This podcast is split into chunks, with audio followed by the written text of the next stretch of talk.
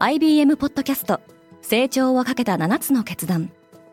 成長をかけた7つの決断とは今後3年間に世界を形作ると予想される7つのビジネストレンドについて IBM が何千ものクライアントとの対話に基づき提言をしたものです。このポッドキャストでは変化の激しい時代において企業が下すべき成長をかけた7つの決断について日本 IBM の7人の専門家と考えていきます。今お聞きのリスニングサービスにてぜひフォローボタンからフォローをお願いします。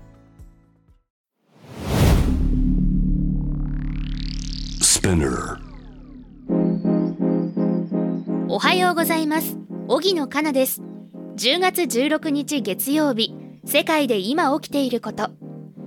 パレスチナ自治区のイスラム組織ハマスとイスラエルの衝突による死者数はすでに2500人を超えているとも報じられています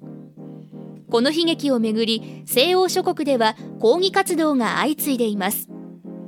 このポッドキャストデイリーブリーフでは世界で今まさに報じられた最新のニュースをいち早く声でお届けします。世界はパレスチナをめぐり割れている。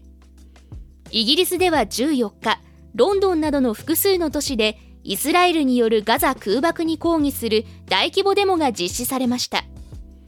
ロンドンでのデモは BBC 本社の入り口に赤いペンキがかけられ活動家団体のパレスチナアクションが自らの SNS で BBC は変更報道を通じイスラエルによるパレスチナ人虐殺に加担していると述べています。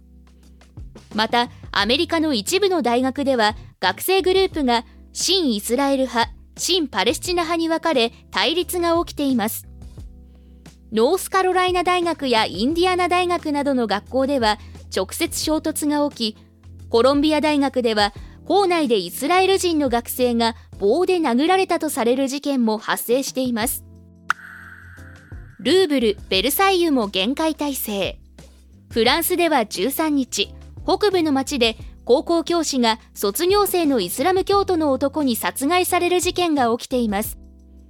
また、ベルサイユ宮殿などの観光名所にはテロの犯行予告が寄せられており、ルーブル美術館では14日、来訪者に対して安全上の理由で屋外に避難するよう指示が出される場面もありましたフランスのエマニュエル・マクロン大統領は同じ日月曜夜までに7000人の兵士を動員し警戒を強化すると発表しています。先住民の声は届かなかった。オーストラリアでは14日先住民の権利拡大に向けた憲法改正の是非を問う国民投票が行われ60.6%の反対票で否決されました。アボリジニピープルズなどがオーストラリアの最初の住民であることを憲法に明記し議会にザ・ボイスと呼ばれる先住民の代表からなる諮問委員会を設置する内容でしたが一部の国民を優遇することで社会が分断されるといった反対派の主張が受け入れられた形です。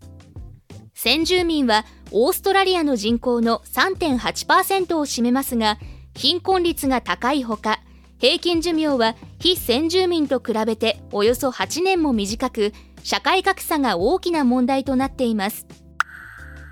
20ヶ月に及ぶ買収計画がようやく完了した。マイクロソフトは13日アメリカの大手ゲームパブリッシャーのアクティビジョン・ブリザードの買収が完了したと発表しました。この日イギリスの独占禁止当局である CMA 競争市場庁が買収を承認しています。買収額は2022年1月の発表当時でおよそ690億ドルとされており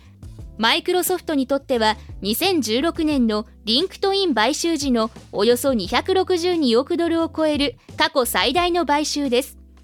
これにより中国のテンセントやソニーと並ぶ巨大ゲーム企業が誕生することになります。テイラー・スウィフトはやっぱりすごい。AMC エンターテインメントホールディングスによるとテイラー・スウィフトの最新ツアーエラズツアーの模様を収めた映画は公開直後の週末にアメリカとカナダで9500万から9700万ドルの興行収入を上げました。およそ480万人がこの映画を見たと推定され平均チケット価格は20.75ドルでした。コンサート映画のオープニング週末興行収入としてこれまでに最高だったのは2011年のジャスティン・ビーバー「ネバー・セー・ネバー」でしたがスイフトは今回この記録を塗り替えました。ハリウッド俳優らのストライキが長期化し映画の公開予定が次々と延期される中スイフトが映画界の救世主となりそうです。リスナーの皆様いつもデイリーブリーフを楽しんでいただきありがとうございます。デイリーブリーフを SNS や友人や同僚にシェアしていただきデイリーブリーフコミュニティを一緒に成長させませんか？あなたの応援がこれからの新しいエピソードの誕生につながります。ぜひフォロー、シェアをして応援していただけると嬉しいです。荻野かなでした。良い一日を。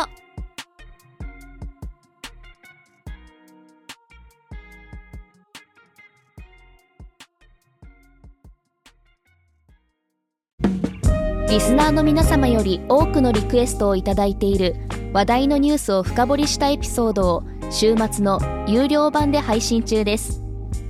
今なら1ヶ月無料トライアルを実施中。詳細は概要欄に記載しています。この機会にぜひ聞いてみてくださいね。感想ご意見もお待ちしています。